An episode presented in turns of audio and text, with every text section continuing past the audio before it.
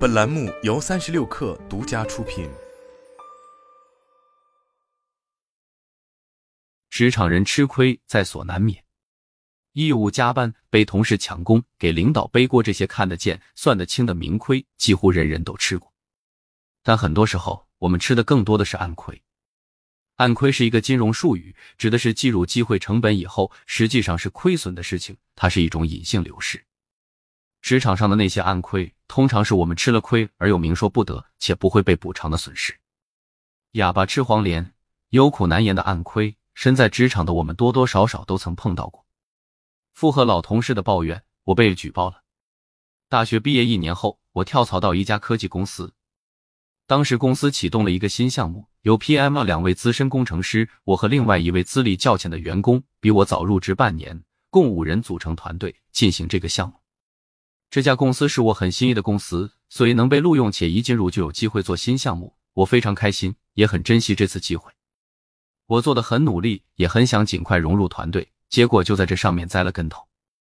我们团队的 PM 管理风格偏严苛，对工作比较挑剔，和下属沟通相处也很严肃，有时候喜欢搞一言堂。我们两个资浅的员工一般负责初步执行，和 PM 虽然也天天接触，但深度交流和沟通的机会并不多。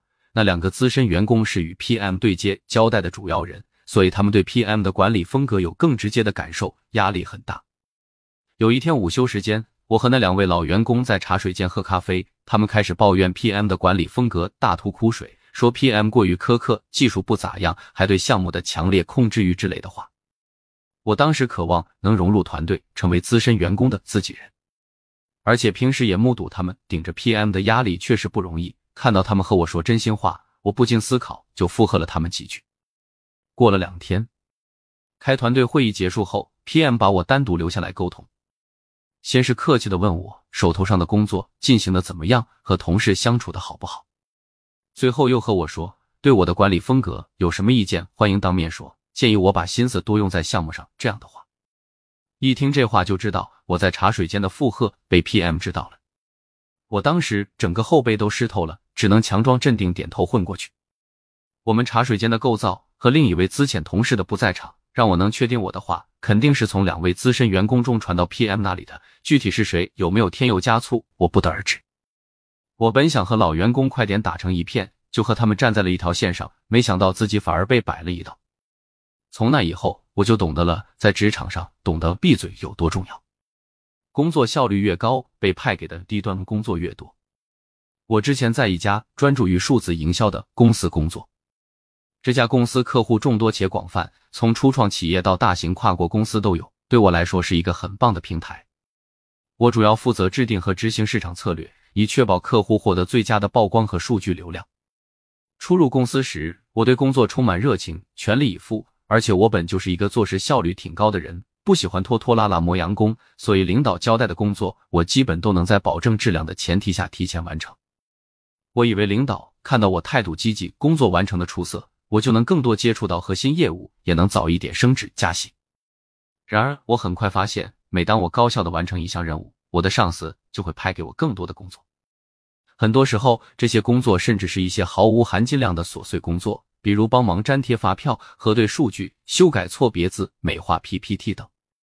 如果这些任务事关我负责的项目，我责无旁贷；但这些碎活几乎都与我的项目无关。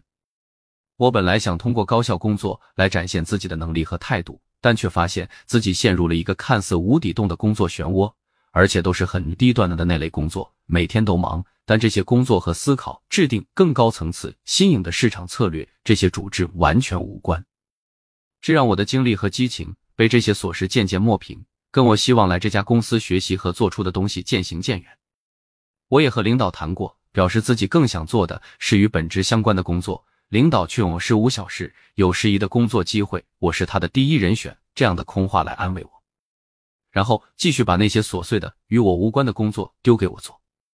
我和好友吐槽这个状况，他说我太傻了，工作中哪有那么多有含金量的工作让你做？又哪有领导会让下属闲着？他建议我下次提前干完工作后，不要让领导知道，直到 deadline 的时候再交付。或者把大头迅速完成之后，留着剩下的一小部分慢慢干，拖到任务实现完成。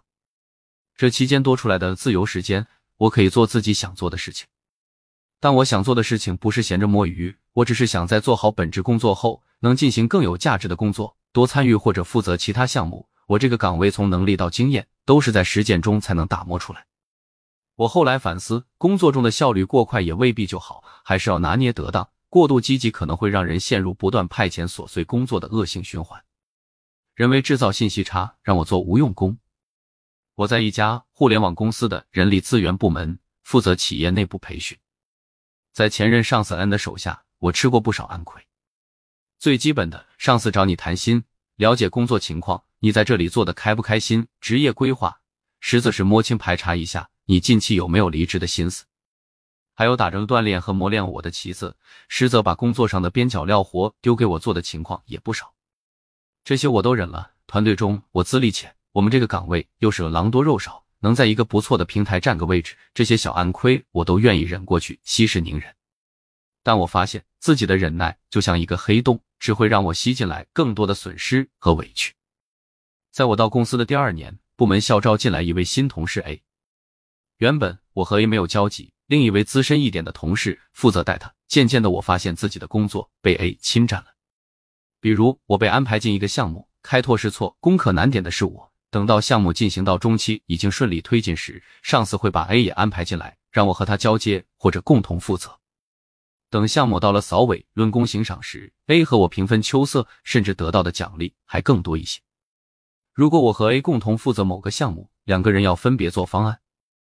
我的方案上司让我来来回回改，但是修改信息和建议不会一次说完，以至于后来方案修改次数太多，让我对自己的能力产生了严重的自我怀疑。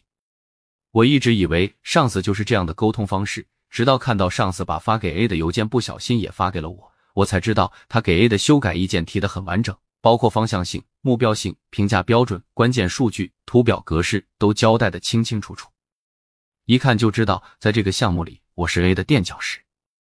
如果不是我意外收到这封邮件，不知道自己还要为他人为制造的信息差做多少无用功。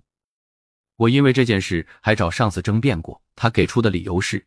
A 是新人，要给他多点机会，尽快熟悉业务，融入团队。我当初是新人的时候，可没有这个待遇。做了一年多的垫脚石后，上司跳槽到别家公司，把 A 也带走了。当时大家还纳闷，怎么团队里最新的人反而和领导最铁？后来大家才断断续续听到一些消息，原来 A 是上司家亲戚的孩子，瞒得很好，完全没人知道。我这个亏吃的是一点补偿都没有，纯粹在为他人做嫁衣。在职场上吃暗亏是种什么感受？